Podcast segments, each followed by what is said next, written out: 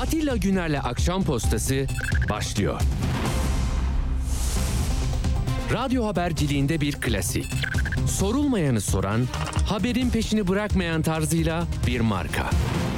Atilla Güner'le Akşam Postası, gündeme damga vuran konu ve konuklarla hafta içi her akşam 17'de Radyo Sputnik'te.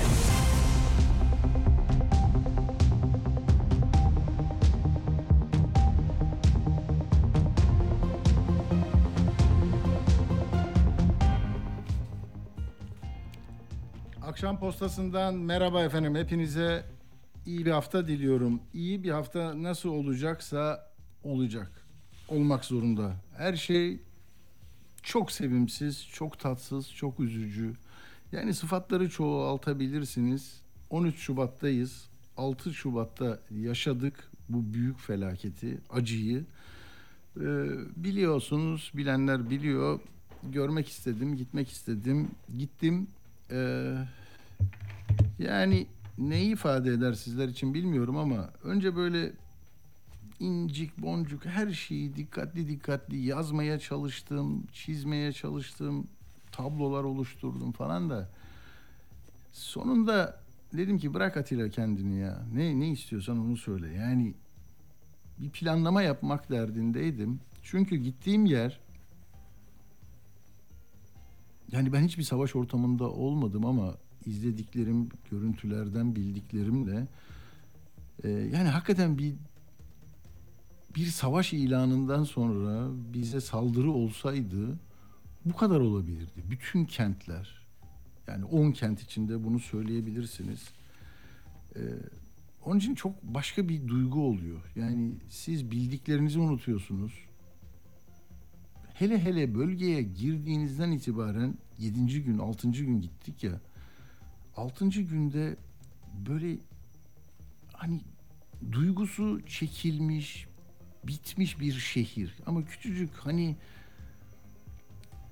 hani balon sönüyor ya balon böyle şişmiş bir şey oluyor balon diyorsunuz ona. Ama havası gittiği zaman böyle büzüşüp bir kenarda durur değil mi? Çocuğunuzun doğum gününden düşen balonlar gibi. Ya ne acı. Yani bu kadar kadim bir medeniyete ev sahipliği yapmış çok önemli bir kent Hatay'a gittiğim için onunla sınırlı bildiklerim de e, nasıl bir süreç? Yani ilk günlerdeki o feryatlar vardı. Onları size hep seslerini de duyurduk ya. Herkes e, çırpınıyordu. O başka bir şeydi. Yani biz felaketin altındayız. Kimse yok. Ne yapacağız? Komşun gitmiş, sen gitmişsin. Öbür odadaki yakının gitmiş. Kimse haberleşemiyor. Soğuk var, karanlık var. Ya inanılmaz bir şey ama dışarıda yani herkesten daha hızlı gelen bir yakını olmuş insanların. Konuştuklarımdan hep onu anladım. Yani bekledikleri her neyse kurtarılmak değil mi? O ağır organizasyonla, koordinasyondaki ağır sorunlarla her binaya bir insanın gelmesi beklenmez. Ama bunun olma ihtimaline karşı önceden düşünülmüş, planlanmış bir şeyin bir parçası olabilir insanlar. Yani gönüllü gönüllülük esası. Ben bir Yunanistan'da Hidra Adası'na gitmiştim. Bayağı da turist alıyor. Demişti e, başkan bizde itfaiye yok. Niye dedim? İşte herkes dedi gönüllü burada dedi. Nasıl söndürülür? Nereden alınır? Böyle bir yer var depoda dedi. Her şey orada. Üçe böldük dedi. Yani tamam küçük yer ama büyük yerde de başka olabilir. Bozmayayım e, gidişatı. Yani ilk gün o acı, gözyaşı, arayış, eksiklikleri öfkeyle dillendiren insanlar ya cenazeleriyle ya da kurtarılmış yakınlarıyla terk etmişler. Yani Hatay onun için e, duygunun olmadığı bir yer bundan böyle. Bu bu travma yabancıyı böyle etkiliyorsa gecenin 04.17'sinde yani yerle bir olmuş bir şehre kafasını kaldırsa, canlı çıksa bile kaybettikleri yakını, şehri, anıları, hikayesi, her şeyi. Ya bir şehri Hani geçim derdiyle terk ediyoruz. Eğitim için terk ediyoruz. Almanyalara gidildi 60'lardan itibaren vagonlarla taşındı insanlar da. Hani İstanbul'a, İzmir'e yakın yerlere, Adana'ya gidildi de. Bitti burası hadi çıkıyoruz demek ne demek ya? Ya inanılır gibi değil ve bu bu insanların bu kahredici hali ortadayken tartıştığımız pek çok meselede asıl hikaye ne biliyor musunuz? Gördünüz belki de onu. Ya bu yıkımın altında biz kalmayalım. Ya da bu yıkımın altından çıkacak olan her neyse onun çıkmasını sağlayalım. Orada özne artık e, o mağdurlar Hatay, o darmadağın olmuş camisi, kilisesiyle, medeniyetleriyle, ilk cumhuriyete dahil olduğu dönemde Atatürk'ün o kararlı duruşuyla, hani meclis binasıyla inanılmaz bir şey ya. Yani yok artık öyle bir şey. Haritada görebilirsiniz. Google Map'ten girip görebilirsiniz. Benim de görüntüleri veriyorlardır arkadaşlar. Hani ben tabii akışa tabi kalmadım ama e, yani şimdi ne var bilmiyorum. Ben de görmek görmüyorum yani. E, şunu diyeceğim. Orada e, ne bekliyorlar? Hani sizden ne bekliyorlar? Bizden ne bekliyorlar? Biz neyi veririz? Yani biz onlara vererek kendi vicdanlarımızı rahatlatıyoruz. Tamam o böyle diyenler de var da ama hakikaten bir görev çıkıyor bize. içten bir görev. İşte orada e, şeyi verebilirler o videoyu e, ben o sırada şeyi söyleyeceğim yani yardımlarla ilgili bir video var arkadaşlar yani ya da fotoğraf. Yani kayıplarımız şu anda 31.643 yani biz geçen hafta başladığımızda 300 400 500 600 700 diyorduk. Dehşet bir tablo İlk iki gün ya özünü söyleyeyim mi? İlk iki gün orada insanlar çıkabildilerse yakınlarını çıkarmak için uğraştılar. Direndiler. Yani üzerlerinde gece giydikleri her neyse o vardı. Sıcak bir yuvaları vardı. Dışarıda buldular kendilerini ama komşuları dışında o da yani en az acıyı yaşayan insan diğerine yardım edebiliyor. Yoksa kendi evladına, anasına e, tahsis ediyor kendini. Başka bir şey düşünmüyor haliyle. İşte o hallerde neyi kurtardılarsa onu kurtardılar. Ne yedilerse onu yediler. Ve 48 saat geçti. Ama ben şimdi hani bugün bir e, açıklamasını gördüm. E, şeyin e, bakan şehircilik içinde var şehircilik, çevre, iklim. Yani biz isimler koyabiliriz, dosyalar yapabiliriz, raporlar hazırlayabiliriz. Biz hakikaten bunların manasına dair bir e, içerik e, yükleyemeyebiliyoruz ya. Bak diyor ki arama kurtarma çalışmalarımız halen devam ediyor. İlk dakika itibariyle 1324 binada arama kurtarma faaliyeti yaparken şu an AFAD öncülüğünde 36 enkazda 3500 kişiyle kurtarıyoruz diyor. İlk dakika itibariyle. İlk dakika diye bir şey yok arkadaşlar. Şimdi siyaseten var olma mücadelesini anlayışla karşılayabilirsiniz. Ülkede bir seçime doğru gidiyorduk. Bu ülkenin rotası, tren rayları o depremde değiştiği gibi değişir. Çok şey olur bu ülkede. Bazen insan eliyle olur, bazen doğa eliyle olur. Şimdi doğa eliyle oldu. Ve yani mücadeleye hazırlıklı olmadığımız için yenildik. Yenildik ya. Ya dokuz imar barışı yapan bir irade nasıl anlatacak kendini? Ben her şeyi yaptım. Biz hazırdık. Konuşmalarda ne çıkıyor ortaya ya? Ne çıkıyor arkadaş? Şu çıkıyor. Bir yıl 15 bin lira daha çok yardım bize güvenin. Hiçbir muhasebe var mı ki 20 yılda biz bunu yaptık. Bak yolları da yaptık. Depreme de bunu yaptık. İmar barışlarıyla sizi barıştırdık. Ha?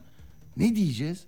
Diyeceğiz metinlerde artık kullanılacak ifadeler de sınırlı ve o sınırların çarptığı o hani bu sözlerin çarptığı duvarda bir işe yaradığını zannetmiyorum. Ya sormazlar mı? 2003'teki bir depremde genç bir başbakan başbakanken 20 20 küsür yıl önce 20 20 yıl önce değil mi? Yani bunun hesabı sorulacak. Hırsızlar var, çalıyorlar, çöküyor diye. O zamanki müesses nizamın e, uzantıları, aparatları gibi görülen e, sermaye gruplarını böyle reddedebilirsin. Ama şimdi 20 yıldır bunu düzeltme gücümüz varken ya hangi iktidara nasip olmuş 20 yılda ülkeyi depreme hazırlamak için öyle bir yeni hikaye yaratma imkanı varken biz Kanal İstanbullarla biz çok eleştirilen o bu ülkenin temel cumhuriyet kazanımları olan kurumları, okulları, eğitimleri, işte bürokrasisi, diplomasisi, değil mi? Monşer dedik, bunlar kafatasçı dedik, bunlar bir şey dedik, bunlar batıcı dedik falan. Böyle bir yeni bir hikaye yaratabildi iktidar 2018'den. Tek tek seçici bir kadro göreve geldi. Ama bu aynı şeyi deprem için yapmaya başladığını düşünsenize.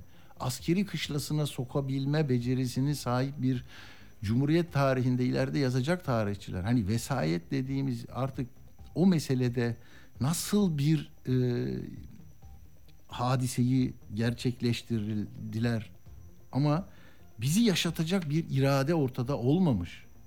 Yahu 31.643 kimse bunun bir insan insanlardan oluşan bir sayı olduğunu bu ülkenin depreme dayanıklı binalar yapmış olsa idi e, belki 300 belki 400 en fazla kayıp vereceğini ama bunun katlarca artmış olanını e, bizim kabullenmemizi ve buna bazı dini referanslarla teselli e, bulmamızı bekliyorlar.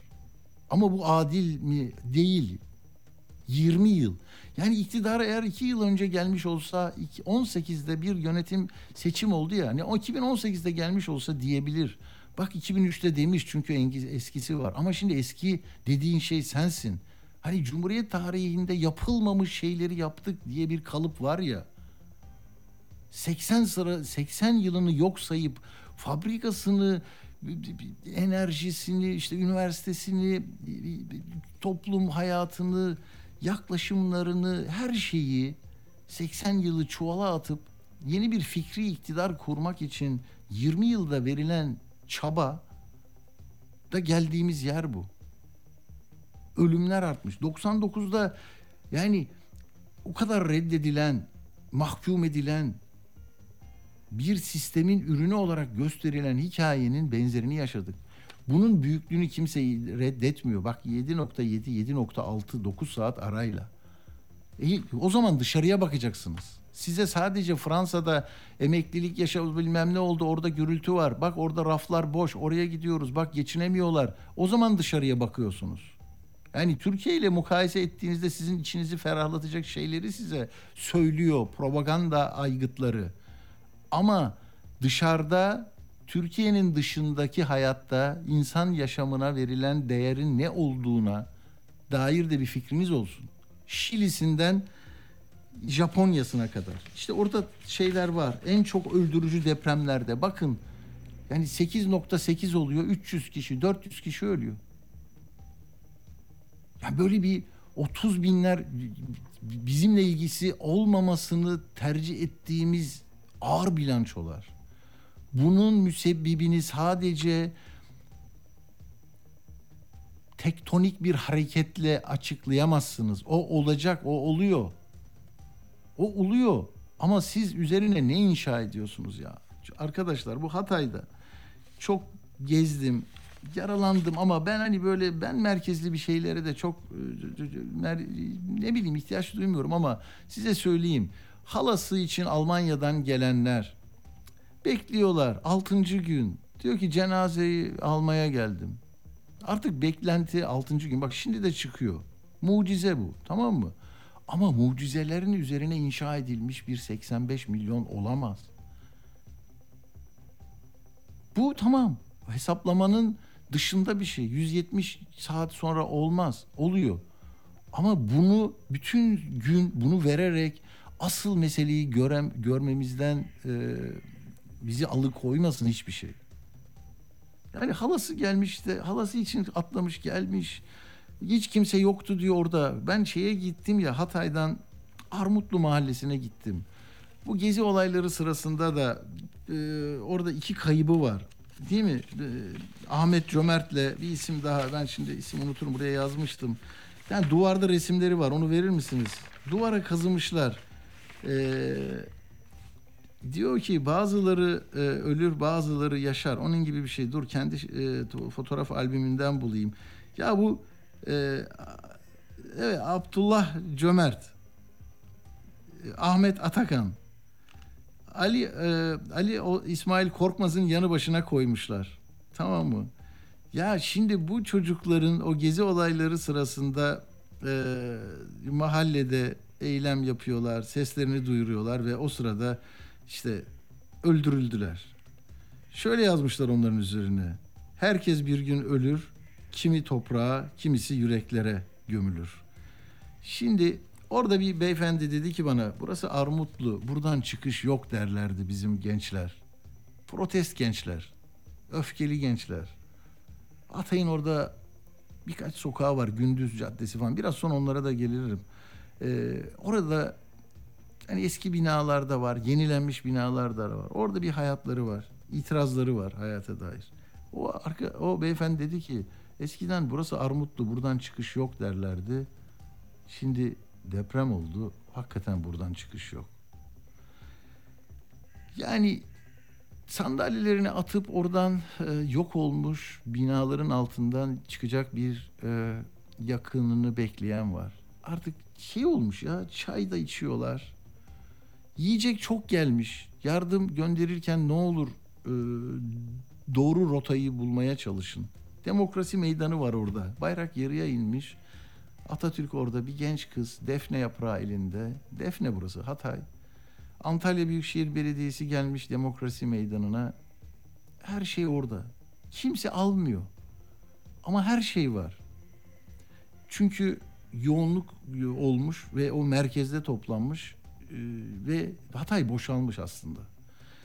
Ve yani 25 bin bina yıkılacak diyor başkan. Çok e, dehşet bir tablo var. Hatay'ı kaybetmeyelim diyor. Onları gördüm e, söylediklerinden.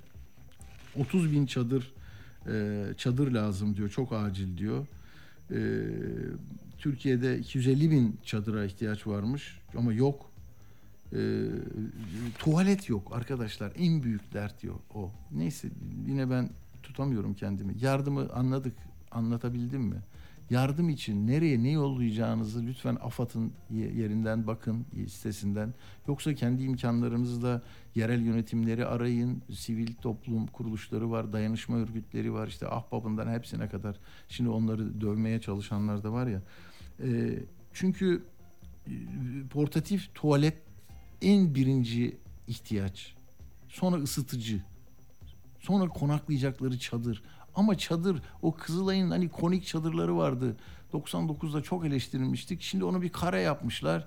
Bir şey geliyor. Varsa soban içeride hani kömürü de atarsan zehirlenme ihtimali de var. Bilmiyorum. Ama elektrikli ısıtıcı olsa elektrik yok. Büyük ölçüde yoktu. Yani kısmen bir yerlerde veriliyor. Orada da bütün o elektrik e, konnekte sistem çökmüş. Kolay değil. İçme suyu kara kara akıyor. Oradan da yok. E, suyu pet şişelerde tırlarla göndermişler. Orada da sorun yok. E, yani e, suda da sorun yok. Bebeklere bazı ihtiyaçlar var. Onları e, karşılamak için e, çalışıyorlar. Yani kamu binalarını gördüm. Çökmüşler. Çökmeyenler, çökmeyenler geçmişte de yapılsa çok düzgün yapıldıkları için hakikaten ayakta duruyorlar. Yani çıkmış. insanlar oradan çıkmış. Yanı başındakiler yok. Dolayısıyla burada bir hani takdiri ilahiyi söylerken önlemlerini nerede e, aldın, ne yaptığını mutlaka görmemiz lazım. Yerel yönetimiyle, belediyesiyle, mimarıyla, iskanıyla, her şeyiyle. Yani bu zincirleme bir toplu eylemle öldürüyoruz biz insanları. Yani böyle silahını çekip vurmuyorsun. Sistem bunu kenetletiyor birbirine. Yapı denetimi işte müteahhitin adamı oradan o seçiyor. Eskiden öyleydi. Yeni değişmiş. Yani şimdi e, sıraya geleni atıyorlarmış ama sıranı da ayarlarsın bu ülkede. Onlar bu mesele değil. Ee, işte oradan imar planı değişiyor. Her şeyi sıkı sıkıya yapsan ne yapıyorlar? Ee, imar barışı 9 kez. 9 kez imar barışı. Yani ve orada sayıları söyledi. Uğur'la beraber onu e, bir saniye halletmiştik. Bakın burada e, Erdoğan e, diyor ki e, konuşması var. E, Maraş'ta diyor otu, e, biz diyor işte şey yaptık. E, Maraş'ta 144 bin kişiye bu sorundan e, kurtardık. İmar barışıyla diyor. 144 bin kişi. Bu 39 bin konuta eşdeğer. Yani 3.7 ile çarpmış. Türkiye TÜİK'in o hane e, sayısından e, üretmişler. Yani bak Maraş'ta 39 bin konut. Hatay'da 56 bin konut. 208 bin kişi. Ha- Hatay'da ölenlerin sayısı işte 10 bini geçti. Bunlar imar barışıyla ölenlerse buna bir yine bir çalışmak lazım. Gerçekten. Şimdi savcılar 300 savcı verilmiş. Gördüm otoyla gelmişler. Düzgün bir şey. Bilir kişi orada. Raporlarını yazacaklar. Alıyorlar. Numune alıyorlar. Fotoğraf çekiyorlar. Planlara bakıyorlar vesaire. Çok e, çok önemli. Ama ya şuna bakın. Toplam 294 bin binayı yani 1 milyon 87 bin kişinin yaşadığı binayı parasını almış devlet tamam demiş ama bundan sonra sorumluluk senin. Bak binan depremde düşer, sanatkarların elinden çıkmamış olabilir, fenli mesulün anlamam. Ver parayı, al belgeyi, tamam yasal oldun. Ama ben ne yapacağım? Kentsel dönüşüm. E kentsel dönüşüm Caddebostan'da, Fener yolunda, Çankaya'da, Karşıyaka'da oluyor falan. Tamam mı? Hani sizin bu yere gelemiyor. Siz o zaman ya bir şey var hanımefendi var. Ben yine neyse daha bir, bir hafta içinde e, vaktimiz olur da konuşuruz diyorum da şey diyeceğim. Hani bir hanımefendinin söylediği laf var ya. Biz burada e, siyasetle bu yerel yönetimle e, oradaki iş iş e, kast sistemi gibi oluşmuş imarla beslenen e, müteahhitlik e, grupları vesaire bunlar arasındaki hikayenin gerçekten e, aydınlanması lazım ve bu bu e, herkesi birbirine muhtaç eden böyle çarkları da beraber dönen bir şey. Yani belediye, belediye meclis üyesi, imar, ba- başkan, değişim, bilmem ne, arsaya göre e, imar tadilatı, yapı ruhsatı, bakanlık, çevre, orayı değiştir, kat ver, imar barışı. Ne oluyor? Bir sürü buradan beslenen, ranttan beslenen şeyler var. Anlayışlar var, yaklaşımlar var. Şimdi bakın iki numaralı bantta e, Nur Dağı'ndaki bir anne değil mi? E, bakın Nur Dağı'ndaki bir anne ne diyor iki numaralı bantta? O binayı yapan bilinçli o çürüğü yaptıysa eğer o çocuklarıma binada öyle can verdiyse bilinçli olarak o bina yapıldıysa her gün o kum gibi bir parçası düşsün gövdesinde. Bunu yayınla. Beş sene kuzuma mezar oldu o bina. Beş sene olmadı da o bina yapılalı kül kül. Kül vicdan olan onu yapmaz öyle. Beton kırılır da yıkılmaz daha. Yıkılmayanlar yıkılmadı kurtulduk. Ama bunlar çöktü olduğu gibi. Kum, bunu, kum yoktu. Kum diyormuş.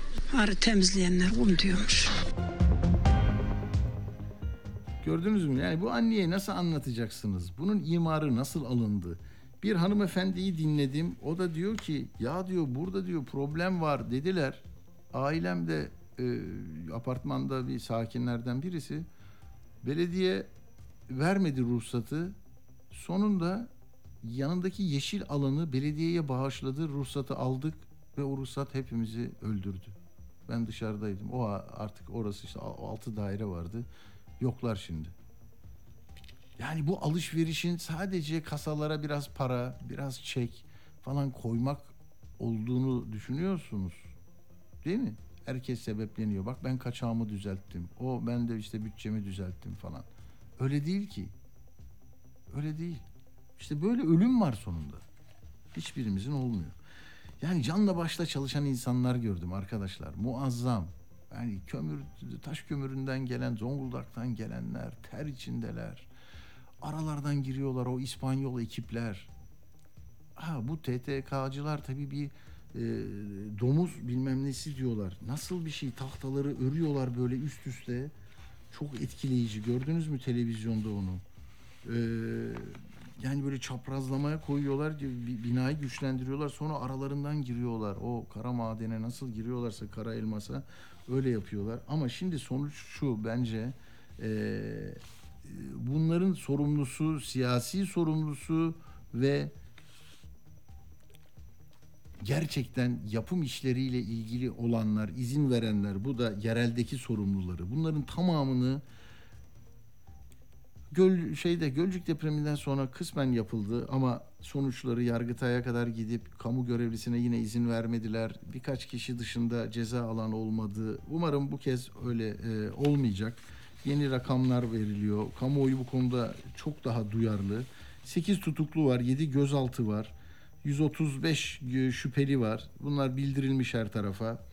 Tabii e, çok üzücü e, görüntüler de var. E, isimler yan yana gelince mesela Hatay'da Rönesans rezidansı yapan hep konuşuyoruz ya Mehmet Yaşar Coşkun.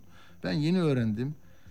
Ya iki dönem Hatay Mimarlar Odası başkanıymış. Sonra kendi adına inşaatlar yapıyormuş. İşte Karadağ'a giderken e, yakalandı, tutuklandı.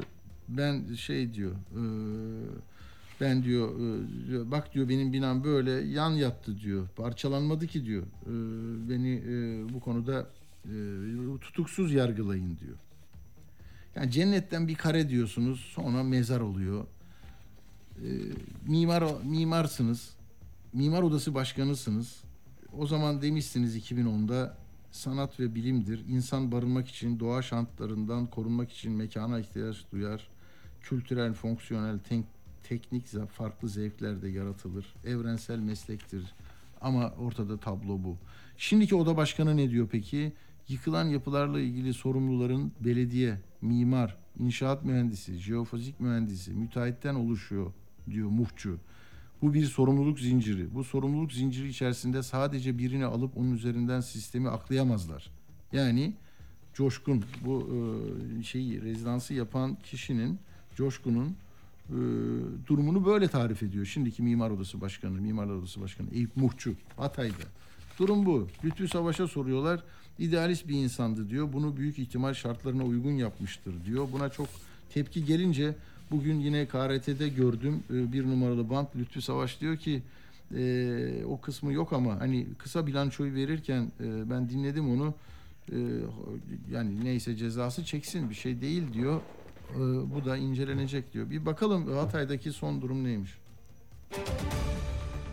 Kaybettiklerimiz e, öğlen zamanı 7060'tı. E, 2749 bina çökmüş. 9234 bina yerle bir olmamış ama ağır hasar görmüş oturamayacak şekilde. Bu büyük bir e, tabii ki kayıp. Daha çok insanımız var çıkartamadığımız enkaz altından. İnşallah beklediğimizden çok daha az kayıp yaparız. Böyle. Peki şimdi Hatay'da e, pek çok bölgeyi e, de takip ediyoruz tabii de orada bir e, hadise var. E, Avukat Bediye Hanım'ı bağlayabilirseniz çok kısa bir görüşmek isterim. E, orada e, belgelerin ortadan kaldırıldığı yolunda bir iddia var. Yani e, işte delil karartması iddiası var. Nasıl? Sesi de var değil mi Bediye Hanım'ın? Onu da verebiliriz. Ee, Hatay'da Yapı Denetim ve Yapı Malzeme Şube Müdürlüğü'nde yıkım kararı vermişler ama burada da bütün belgeler var deniyor. Ee, arkadaşlar bulamıyorsak bir sesini verelim sadece Bediye Hanım. Tamam sesi verelim ee, sonra bakarız tekrar. Geç. Şu parmağımla gösterdiğim camın içinde Hatay, İskenderun çevresindeki okul, iş yeri, konutların yapı, laboratuvar test sonuçları var. Zemin katlardaki kolon basınç dayanımları vesaire vesaire yönetmeliğe uygun mu, kanuna uygun mu değil mi bunlar var. Burasına dair yıkım kararı alınmış. Burada girilmeyen onlarca, yüzlerce enkaz var. Hala girilmemiş yerler var. Burada iki tane kepçeyi kilitlemişler. Burayı yıkmaya başladılar. Biraz önce şube müdürü geldi Murat Alkaya. Burası yıkılacak. Vali izin verdi. Yıkım kararı var dedi. Niye? Burası tek katlı bir bina. AFAD şu an burada. İçinde doktor var. Revir olmuş. Neden? Evet bakanlık buna açıklama yaptı. Ee, diyor ki evraklarını matbu olarak tuttuğu gibi bakanlığımız bütün resmi yazışma raporları dijital ortama da yükleniyor. Ee, bu evraklar arşive taşınacaktır diyor. Arşive taşınacak hali yok ama e, e, mesnetsiz bir iddia ortaya attılar diyor. Her türlü hukuki işlemi başlatacağız diyor. Ama yani belge bilgi eskiden bildiğimiz devlet şey yapar bu konulara dikkat eder. Ee, yedirmez kimseye o belgeleri. E, dijitalde varsa mesele yok. Peki şimdi burada e, bir de e, Kahramanmaraş'a gitmek lazım. Çünkü bakın tam 6 ay önce Ahmet Çabukel valiliğin önüne geliyor. Diyor ki burada büyük sıkıntılar var. Deprem gelecek. Önlem alın diyor. Çünkü bir AFAD raporu var. Maraş'ta hazırlanmış 2020 yılında. Elbistan böyle olacak. Deprem tehlike, tehlikesinden habersiz insanlar, halk olası bir deprem tehlikesinden habersiz. Tehlikenin boyutunu daha da arttırıyor diyor. E ne yapıyorsunuz o zaman? Yok dikkate almayacağız. Yani sen çünkü şeysin, muhalifsin.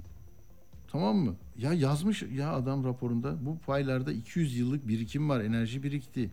Y- Oldukça yüksek potansiyel tehlike var. Yerleşim, yerleşmelerin büyük çoğunluğu çok zayıf zeminler üzerinde. Ne yapalım diyor.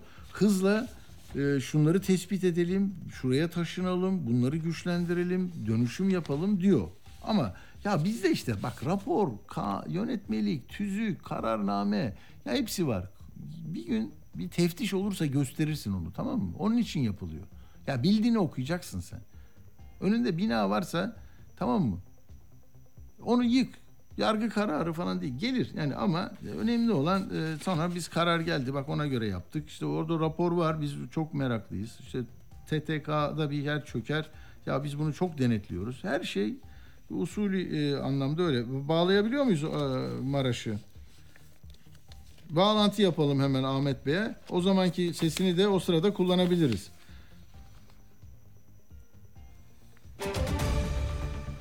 Deprem artık kapımızda değil. Deprem tam ayaklarımızın altında. Doğu Anadolu fay hattı ve Kahramanmaraş'ta 2011 yılında keşfedilen iki fay hattı üzerinden iki büyük deprem bekleniyor. Bunu uzmanlar her platformda açık açık söylüyor. Diyorlar ki iki tane büyük fay hattı var. Kahramanmaraş'ta 500 yıldır, 600 yıldır bu iki fay hattında deprem olmadı. Çok fazla enerji birikti. Bu nedenle 7 şiddetinin üstünde bakın yalnız duymuyorsun, yanlış duymuyorsunuz. 7 şiddetinin üstünde bir deprem bekliyoruz diyorlar. Biz de buna istinaden bilim adamlarının söylemiş olduğunu Sayın Valimiz başta olmak üzere Kahramanmaraş'ın Büyükşehir Belediye Başkanı'na, kıymetli belediyelerimize, AFAD Bölge Müdürlüğümüze ve Kahramanmaraş'ın altyapısına sorumlu her kimse onlara, her bir sivil, sivil toplum kuruluşuna, her bir siyasi parti mensuplarına buradan sesleniyoruz. Kahramanmaraşlı depreme hazır değil. Kahramanmaraş olarak bizler depreme hazır değiliz. Evet bu böyle bir sesi duyduğunuzda ne yaparsınız? Yani bu önce sese mi bakarsınız yoksa sesin sahibinin kimliğine ve hangi e, siyasal e, çizgide durduğuna mı bakarsınız? Maraş'ta devlet adamlığı yapması gereken valilik yine halkın oylarıyla gelen seçimle gelen belediye başkanı bu sese sen e, bizden değilsin diye bakmış tahmin ediyorum. Çünkü bu kadar ciddi bir uyarıyı AFAD raporlarıyla belgelenmiş bir e, ciddi riski uyaran isim risk almış, valiliğin önüne gelmiş, pankartlar hazırlamış ve dinlememişsiniz. Şu anda da Maraş'ta acıların en büyüğünü yaşarken biz Ahmet Çabukel'e tekrar e, hem başsağlığı dileyelim hem geçmiş olsun dileyelim. Ahmet Bey İyi Parti Kahramanmaraş İl Başkanı aynı zamanda. Ahmet Bey büyük geçmiş olsun. Merhaba, hayırlı günler olsun. Çok teşekkür ediyorum. Çok sağ olun. E, Ben eski il başkanıyım. Yani Eski il başkanısınız. Tamam ama yani bunu bir politik e, duruş nedeniyle di- dikkate almamak neye me- mal oluyor? Bu sesi çıkarmakla çok iyi yapmışsınız. E, ne diyorsunuz? Yani o günü anlatır mısınız? Mesela o gün şehirde bir yankı uyandırdı mı bu? Yöneticiler ne dedi? Siz ne duydunuz bu? bu niye suskun kaldılar? O gün sadece çalışmanın bir bölümüydü. Yani ondan önce de biz defalarca kez uyardık. Defalarca kez tweet attık, e, broşürler hazırladık, dağıttık, kaymakama gittik, valiye gittik, AFAD'a gittik. Hepsine tek tek gittik ve uyardık. Hatta kendiler bizim uyarımızla beraber onların da bu işi bildiğini öğrendik. Yani e, AFAD İl Müdürlüğü'ne gittik. AFAD Müdürü baktık konuya hakim biliyor. Ve e, bilmesine rağmen hiçbir şey yapmamış. Kar, şey, İçişleri Bakanı... Yani çalışıyoruz diyor mu? Çalışıyor muyuz diyorlar yoksa Hayır, hayır, e, yani biliyor. abartıyor musunuz diyorlar. Biz biliyoruz diyor. Biz biliyoruz. Biz biliyoruz. Ne söyleseniz biz biliyoruz diyor. E, e, ne yapıyoruz o zaman? Biliyoruz da ne yapıyoruz değil hiçbir şey mi? yap, hiç, hiçbir şey yapılmadı. Yani hiçbir şey yapılmadığı gibi imar barışıyla burada e, çürük olan binalara, burada ruhsatsız binalara, yani ne o nasıl yapıldığı belli olmayan binalara e, e, şey oturma izni verildi. E, dolayısıyla e, yani bildikleri halde e, bunu yaptılar. Kaldı ki İçişleri Bakanımız Sayın Süleyman Soylu AFAD, AFAD Bölge Müdürlüğü, Kahramanmaraş Bölge Müdürlüğü'nün açılışında geldi bir konuşma yaptı ve bir sunum yapıldı.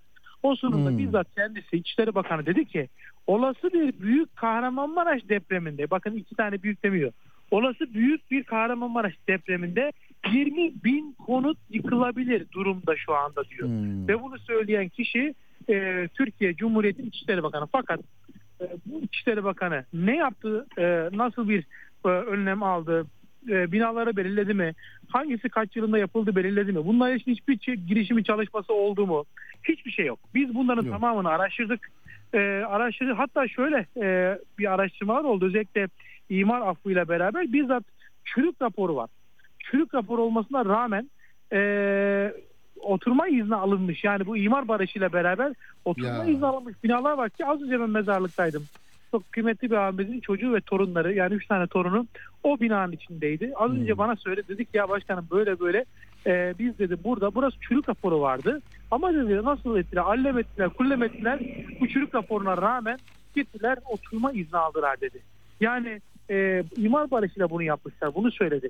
Ve orası Tabii. e, Zaten şeyde çok özür dilerim. e, Kahramanmaraş'ta 39 bin konut 144 bin kişinin yaşadığı yer değil mi? Öyle bir tabloda böyle çıkıyor.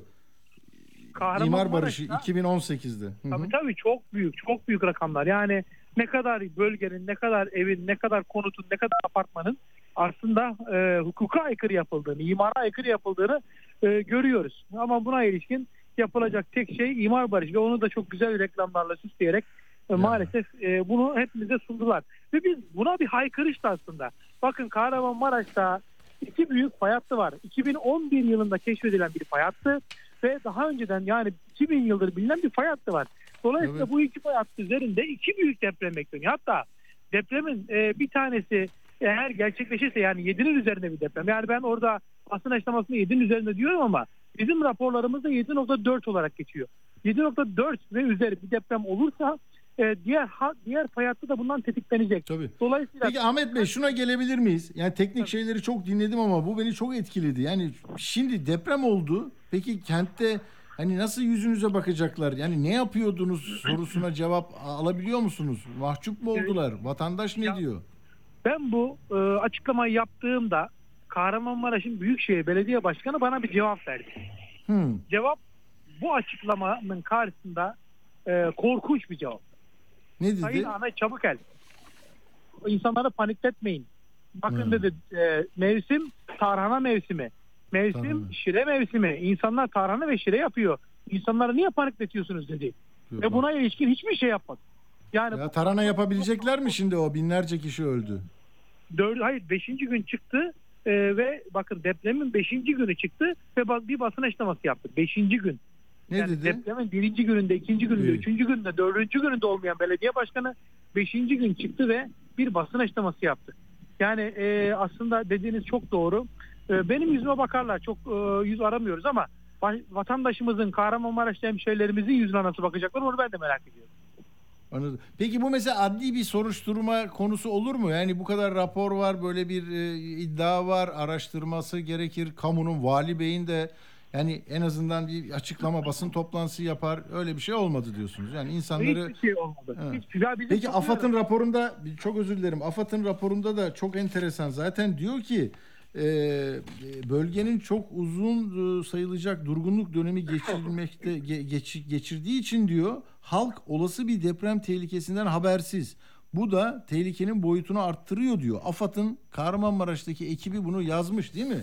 Yani ba- başkan ne diyor? Siz uyarıyorsunuz. Hayır diyor. Ya bırak şimdi tarana yapsınlar. Sen ne yapacaksın? Ya böyle bir Aynen şey öyle. olabilir mi? Hatta depremden sanırım iki ay önceydi. Tam hatırlamıyorum ama sanırım iki ay önce bir tatbikat yapıldı Kahramanmaraş'ta. Tüm Evet. Türkiye'de yapıldı herhalde o tatbikat. Tabii Kasım ayında evet. Kasım ayında değil mi? O ta- Evet. tatbikatta deprem saati belliydi. Deprem saati belli olmasına rağmen çoğu insana bir saat sonra alarm gitti. Yani ne kadar ne, e, özensiz yapıldığını, ne kadar Evet. dikkatsiz yapıldığını, aslında sadece göstermelik bazı şeylerin yapıldığını açıkça orada gördük zaten. Doğru doğru. Türkiye'de de çok tartışıldı o. Peki son olarak e, Ahmet Bey sizin e, inşallah bir kaybınız olmamıştır değil mi? Sizde nedir durum? Kaybımız. Çok kaybımız var maalesef. Yani aile olarak sizde de e, E, aileden de kaybımız var. E, çok Evet. yakın arkadaşlarımızdan da kaybımız var. Benim yanımda çalışan e, arkadaş, avukat arkadaşlarımızdan da kaybımız var. Evet. E, çok Evet. çok yani benim şu an yani biz Instagram üzerinden görüyoruz açıkçası ne kadar kim kimin kaybettiğimizi falan hepsini Instagram üzerinden hikayede görünce anlıyoruz E, arkadaşlarımızdan, çevremizden, eşimizden, dostumuzdan. Çünkü çok fazla göçük altında insan var. Çoğuna ulaşamıyoruz. Dolayısıyla göçük altında mı başka bir yerde mi telefonu mu orada Hmm. kaldı bilmiyoruz. Bu nedenle Peki- e, sadece sadece şunu söylemek istiyorum. Hı hı. Ya benim kayınbabam e, göçük altında kaldı, rahmetli oldu. Anneannem Hmm. göçük altında kaldı, rahmetli oldu. Dayım göçük altında kaldı, rahmetli oldu. Yengem, çocukları, e, bizim e, kuzenlerimiz. e, Allah sabır versin, Allah rahmet eylesin. Peki Maraş'ın beklentisi nedir yardım konusunda? Yardım etmek isteyenlere ne dersiniz son olarak? Kahramanmaraş'a e, çok acil bir şekilde çadıra ihtiyaç var. En az 50 bin Çadır. çadır. Bakın en az 50 bin çadır.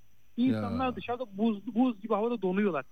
E, Kahramanmaraş'ta döşek yorgana ihtiyaç, döşeğe ihtiyaç var. Yani e, şilteye ihtiyaç var. Yani ya- yatacak, e, yat, yatmak için. Kahramanmaraş'ta kuru gıdaya ihtiyaç var. Kahramanmaraş'ta Hmm. sobaya ihtiyaç var. Bunlar hayati olarak önem taşıyan şeyler. Çünkü kuru gıda neredeyse kalmadı. Kalmışsa da yani biz bizim elimizde de kalmadı. Köylerden o kadar çok talep var ki e, insanların gıdalarının bittiğini, çadırlara ihtiyaclarının olduğunu, e, hatta iki gündür bir şey yemediğini söyleyenler bile var. Biz bunlara e, yetiştirmeye, ulaştırmaya çalışıyoruz. İşte Kahramanmaraş'ın çeşitli yerlerinde yani 15-16 bölgesinde iyi Parti olarak aş evleri kurduk. Buradan insanlarımıza yemek vermeye çalışıyoruz. Onların bir nebze de olsa e, acısını dinlenebilmek adına. Doğru. Müteahhitlerden tutuklanan var mı sizde? şu ana Müteahhitlerden? kadar hiç tutuklanan müteahhit yok. Hatta en son e, bu AK Parti'nin Dulkadiroğlu ilçe başkanının yaptığı binalardan yıkılanlar vardı. E, ona ilişkin de kaçtı falan denilmişti. Sonra bir açıklama yaptı. Ben kaçmadım buradayım tarzında bir e, açıklama yapmıştı. Anladım.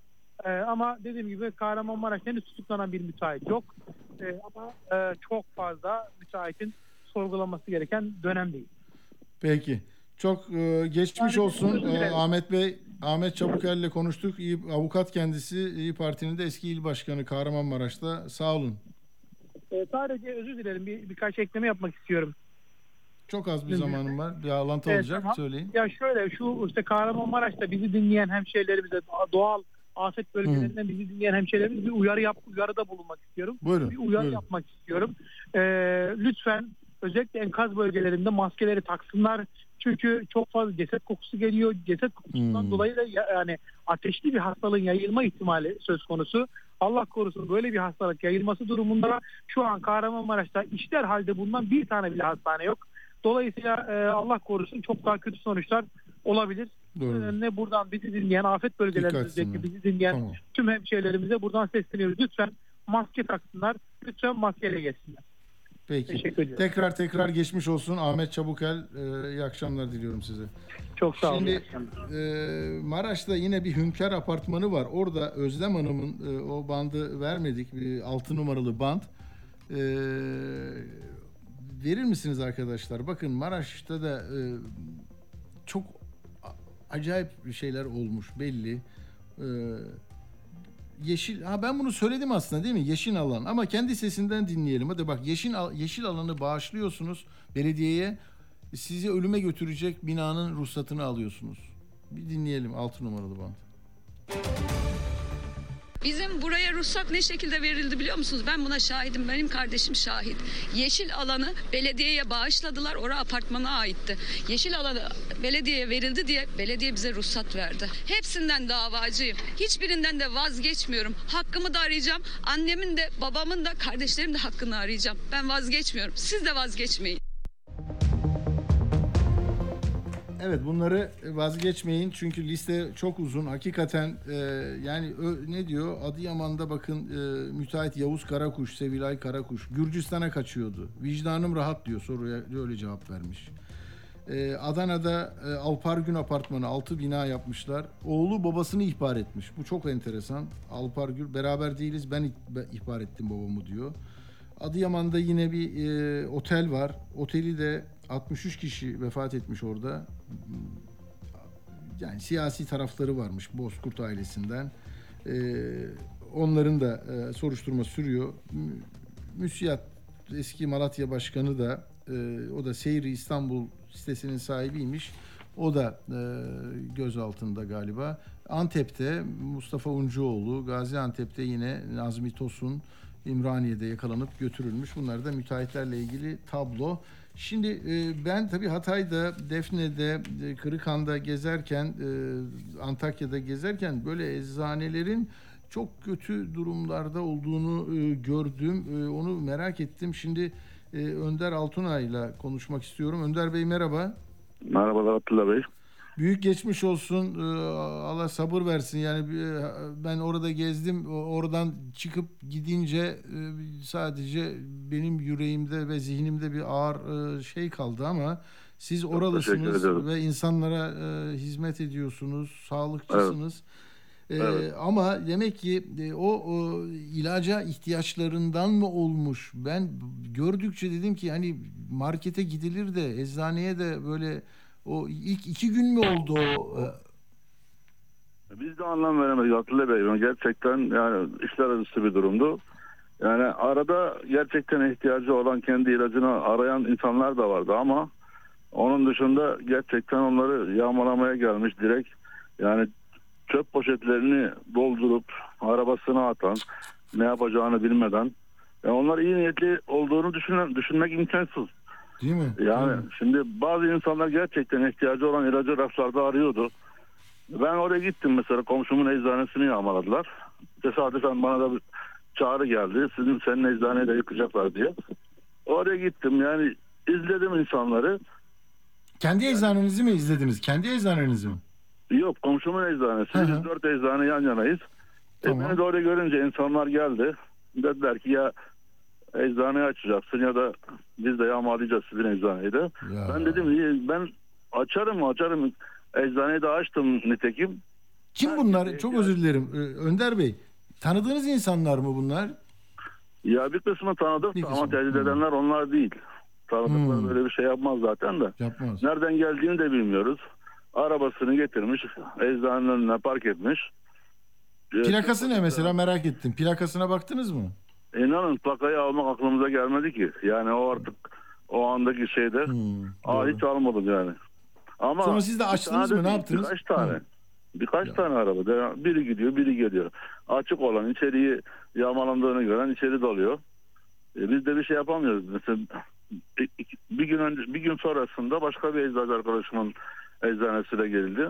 Ha- Haber geldi. Arkadaşlarını toplayıp gitti arkadaşım. Adamlar bıçak çektiler yani resmen. Bıçak çektiler ya. Yaklaşma. Vururuz diye tehdit ettiler. Yani şimdi hem malından oldun bir de canından olma ihtimali de vardı. Birinci gün değil mi bu? Birinci gün. Yani üçüncü gün oldu bu. Üçüncü gün Oo, oldu. üçüncü gün polis yok mu? Jandarma yok mu? Asker yok mu? Maalesef yoktu. Maalesef yoktu. Dördüncü günden sonra gelmeye başladılar. Bakın bu çok önemli bir şey söylüyorsunuz. İstanbul'da bunları bilmiyorlar. Yani nasıl yağma olur? ne- ya bunları nasıl yapar diyorlar. Bak birinci gün zannettim ben. İkinci, Benim üçüncü eczanem, gün yani devam ediyor. komşuya İkinci gün girildi benim eczane. Ertesi gün bir şey yoktu. Hatta e, biz önce kendimizi bir kurtardık. Gece zaten arabalarda sabahladık herkes gibi. Ya. Ben de bir bakayım dedim. İlk gün bir şey yoktu. İkinci gün işte haber geldi. Komşunun eczanesi yağmalanıyor. Sizinki de yağmalanacak diye. Ha siz gittiniz o, onu yarım kaldı. Gittiniz açtınız değil mi? Onu ne yaptınız? Seyrettiniz Açtım- mi böyle? Açtım ben isteyenlere verdiğim ilaçlardı. Verdiniz. Bir, bir bedel herkes e, ama en azından ins- insanların ihtiyacı olan ilaçları verdi yani. O adam kalp ilacı istiyor, tansiyon ilacı istiyor, çocuğuna ağrı kesici şurup istiyor, antibiyotik istiyor. Tamam. Hepsini verdim. Herkesin de işini gördüm. Bir sorun çıkmadı. Ondan sonra, ondan Kapattınız sonra. Kapattınız mı eczaneyi sonra yani? Kapattınız sonra size yağma olmadı. Yok bende olmadı. Benim Ya. eczanede olmadı. En azından yani 3 gün öncesine kadar yoktu. Ondan sonra olduğunu bilmiyorum. Ankara'ya geldim ben çünkü abimin yanına. Ya herkes de terk ediyor değil mi artık? Yani canının derdine düştü insanlar. Aynen, aynen öyle maalesef. maalesef. Önder Bey komşularınız arasında orada ne bileyim züccaciyeci de oluyor, elektrikçi oluyor, telefoncu oluyor. Onlara da girilmiş miydi o saatlerde? Her Yani yere girildi. Bizim caddede yani bizimki biraz semt eczanesi arada kalıyor da e, orada Hmm. pek büyük mağazalar yoktu ama büyük mağazaların çoğuna girdiler yani.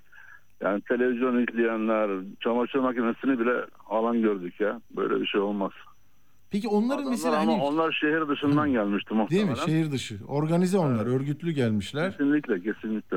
O zaman da yani üçüncü güne kadar polisin olamadığı bir yer. Yani orada asker var, İskenderun'da jan, şey var, deniz kuvvetleri var. Yani burada bir e, eksiklik görüyor musunuz siz? Ben gazeteci olarak görüyorum. Ya yani eksiklik olduğu kesinlikle var ama şöyle bir şey de var. Yani şimdi direkt yargılamak gibi olmasın. Çok Ya. büyük bir depremdi. Gerçekten büyük Tamam. bir afetti.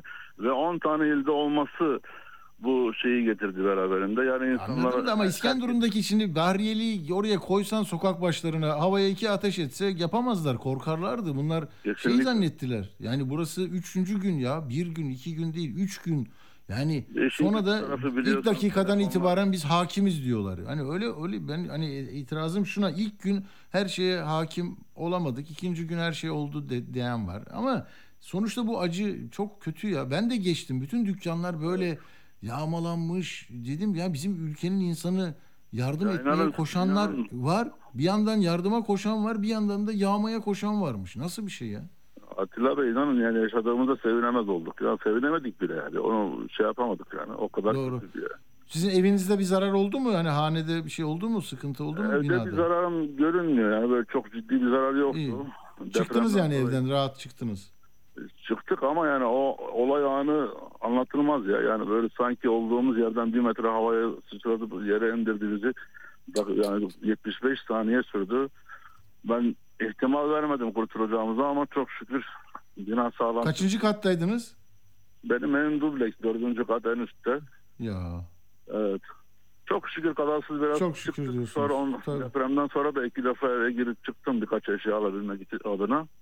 Hmm. Ee, sağlam görünüyordu ama yani ne işe yarar ki yani şimdi. değil mi? Değil mi? Evet, Şimdi ona da bakacaklar, rapor verecekler. Yıkım kararı var mı yok mu onlar görünecek.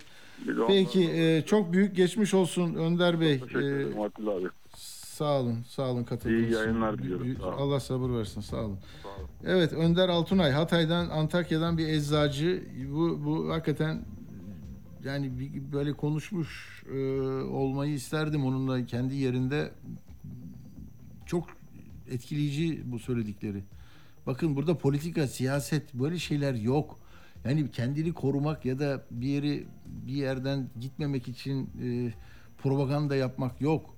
Yani eczacı okumuş bak dengeli konuşuyor. Dedim ilk gün mü oldu? Üçüncü gün, dördüncü gün geldi oraya diyor asayiş. E yani kendi toprak parçanda İskenderun orada şey var. Ben girerken gi- bak şimdi onu söylemeyecektim hadi söyleyeyim. Orada bir jandarma taburu var kocaman. Ee, içindeki bütün askeri birlik içindeki her şeyin çatısı çökmüş. Askerin binası da çökmüş. E orada neyi koruyorsun o zaman? Yani oradakileri çıkar. İskenderun'dakiler nerede? Tamam canının derdinde düşenler var ama e, yani Erat'ı oraya koyabilirlerdi. Bilmiyorum. Koordinasyon diyorlar ya. Yani sonra da ilk dakika itibariyle binada arama yaptık derseniz olmaz. Olmaz. Yani bütün çabanın e, bu deprem nedeniyle siyasi bir sonuç doğurmasın diye e, böyle bir e, teyakkuz hali var. Alanda gazetecilik yapanlar, e, yapmayanlar da. Yani gazetecilik yapanlar ülkeye yeniden bir yönetim gelsin derdinde değil. Ama sıkıntıyı anlatma derdindeler. Diğerleri her şey çok iyi gidiyor. Mucizeler üstüne mucizeler. Rabbim nasıl mucizeler veriyor? Ya onlar işin bir küçük parçası. İnsani dokunuşlar. O aile için olağanüstü, Türkiye için sevindirici. Ama üç gün gelmeyen güvenlik birimleri var diye bütün dükkanların yağmalanmasından sonra o hal ilanı, oraya asker gönderilmesi, şimdi sayıları açıklanıyor. Bu kadar var, bu kadar var. Yani o o o değil ki. O değil. Ben orada gördüm göç idaresinin iade e, işte ne o geri gönderme merkezi. O darmadağın. Sağlık Bakanlığı'nın binaları darmadağın. Birkaç özel okul, birkaç şey. Mimarların yaptığı bir e, mimar odasının yaptığı bir birkaç yer düzgün. Yani e, buradan ne çıkacak? Sonra da insanlar birbirini e, sıkıntıya sokuyor. Ha bu şeye zaman varsa bakın bir depremzede sesini duyurmak istiyor. TV 100 muhabiri nasıl mikrofonu kaçırıyor? Biz mikrofon tutmak için gidiyoruz. Bazıları da kaçırmak için. Dinleyin bakın. Onun başkanlığında oluşturulan ekipler... Köydeyiz 6 gündür elektrik yok. Ben konuşmak istiyorum ama. Konuşmak istiyorum. Köyde elektrik yok. 6 gündür elektrik yok. Söyleyin. Onun başında bulunan... Söyleyin ben söyleyeyim. 6 gündür elektriğimiz yok. Söyleyin çadırımız yok. Onun başında bulunan... Evet böyle. Sonra bir bandım daha var. Şimdi yetmeyecek herhalde değil mi? Ee, Ne kadar süremiz var? Peki şey yani o e, Ebu Bekir Elmalı var mı? Sığar mı? Yetişir mi oraya? Bir versene onu. devletin yanında durmayarak entelektüel görünmeye çalışan çarıklılar var yani. Siz devletin yanında durduğunuz zaman entelektüel olamazsınız. Ne zaman ki e, devleti eleştirirseniz o zaman entelektüel olursunuz diyen halen daha bir mankut kafa var bu ülkede.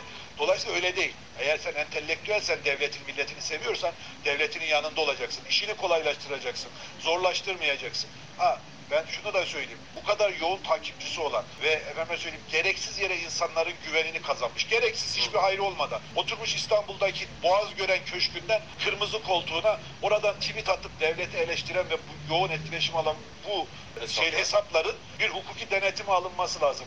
Bugün çok daha az şeyi olan gazetelerin nasıl ki bir sosyal bir gazetecilik ka- kanununa, bir basın kanununa tabi ise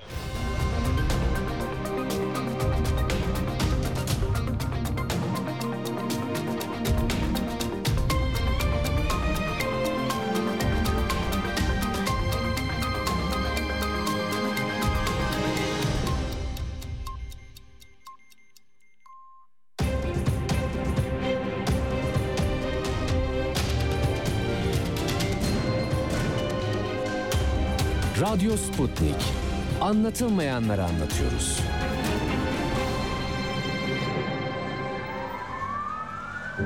Türkiye'nin büyük acısı.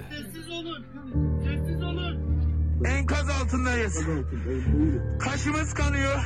Arkadaşımızın birinden ses yok. Enkazdan 3 kişi canlı çıkarılacaktı. O anda bir gürültü koptu. Bize 100 metre yukarı fırlattılar. Böyle inanılmaz bir gürültü insanlar üstümüzden geçti yani. Maalesef burada kötü bir e, manzara söz konusu. Dolayısıyla e, ölü sayısı da ve yaralı sayısı da e, artmış oldu. Ulusal felaketi dakika dakika yayınlara taşıyoruz. İskender bitmiş durumda ya. Böyle mi söylüyorsun ya? Hakikaten mi? Olağanüstü bir durum. Bu ilkitilmiş bir deprem. Bu tabiri ilk defa kullanıyorum daha Türkiye'de. Ee, İngilizce'de bilinen bir tabir bu. Induced Earthquakes diye geçen bir deprem.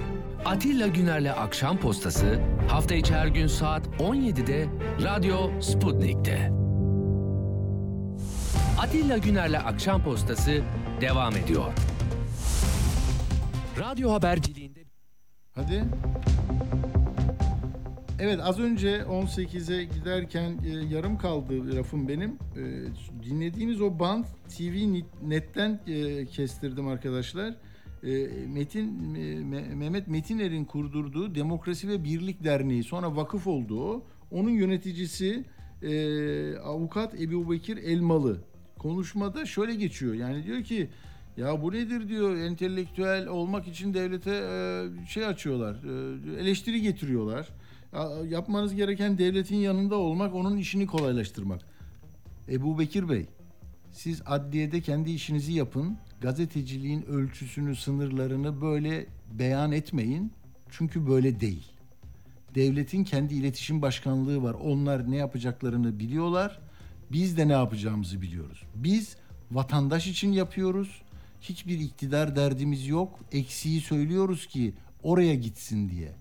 Diğer taraf da sönen tarafı gösteriyor, yanan tarafı göstermiyor.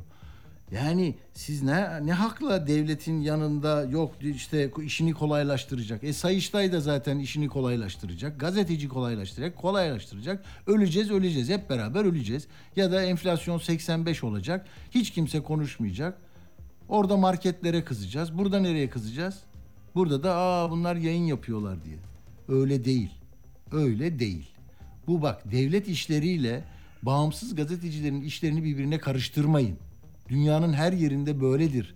Serbestiyet budur. Gazeteci, ya- yayıncı, habercilik budur. Siz kendi formatlarınıza göre insanlar arıyorsanız onlar var zaten gazetelerinizde, yayınlarınızda. Bırakın da insan neyin eksik olduğunu anlasın. Bir Hatay'daki eczacının üç gün içinde kimse gelmedi ve benim dükkanım üçüncü günde yağmalandı derken İskenderun'da deniz kuvvetlerinin bilmem nesi var, orada örgütlenmesi var, jandarması var, deniz üsleri var. Yani Mersin'de Aksaz var, şimdi dev uçakları var. Yani her şey böyle birbirine e, çok iyiyiz demek için hazır bekliyor mu zannediyorsunuz ya? Böyle hazır kıtalar olmaz. Allah'ınızı severseniz. Sırf onun için aldım bunu da. Yani mantık bu. Bizleri de formatlamak isteyen, isteyen bir anlayış tamam mı? Ya yönetimler gelecek, eksiklerini göreceğim, söyleyeceğim. iyi şeylerini göreceğim, söyleyeceğim. Bitti. Canla başla çalışan insanların hakkını yemiyorum ben. Onlara da teşekkür ediyoruz. Her şeyi gördüm. Oradan geçerken bak dedim mi sana İBB'nin bir e, yer var ayrılmış. Oraya 2500 çalışanı gelmiş. Birinci gün akşamı gelmiş. Çalışıyorlar, ediyorlar. Bir sürü çadır kentler kuruyorlar. Lojistik destek koymuşlar. Gelmiş. Antalya orada, Gebze orada. İşte AK Partili şeyler de var. Yani tamam da ama bırakın da herkes bir, bir işini profesyonelce yapsın ya. O zaman zaten bu binalar yıkılmaz. Senin denetçi dediğin adama söyle onu. Neyi denetliyorsun? Bizim ne güzel şeyimiz var. Ee, söyle deprem yönetmeliğimiz var. Kendi hukuku var. Hiç kimse e, şey yapamaz. Öldü, insanı öldürecek bir bina yapamaz. Eskiden yapılanları da kentsel dönüşüm dediniz. Onları sorgula. Yani her şey iyi dersen o zaman TRT haberi aç bak yani. Mucizeden başka bir şey yok. Öbürküler bütün o yayın gruplarına bir bak. Ne kadar güzel gidiyoruz diye. Üstüne gidiyoruz. Seferber olduk. Budur ya. Başka bir şey yok. Bir de bir, bir sene lazım. Hangi bir sene lazım onu da bilmiyorum. Şimdi konuğumuza gelmeden önce o da önemli bir şey ama bak seçim konuşulmuyor şimdi. Acılarımız var. Ama bak Fatih Altaylı yazmış, Mehmet Tezkan yazmış, Mehmet Yılmaz yazmış. Tamam mı? Bir yıl ertelenmek gibi bir e, anayasayı zorlayacak bir şeyin e, gelmesi muhtemel.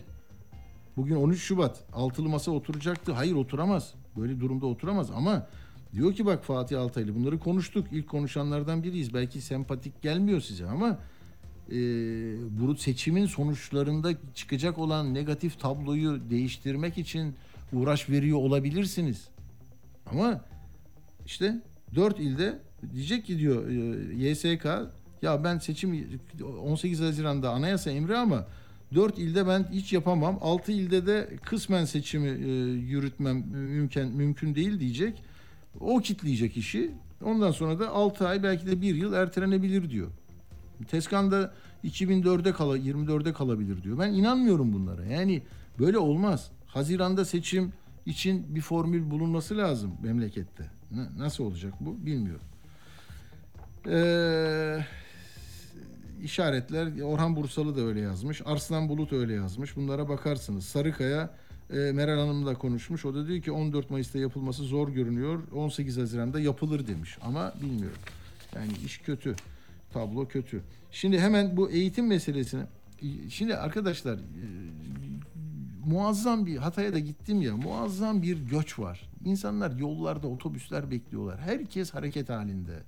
Neyini bırakmış? Bütün hikayesini geride bırakmış tamam mı? Cenazesini defnetmiş oradan kaçıyor.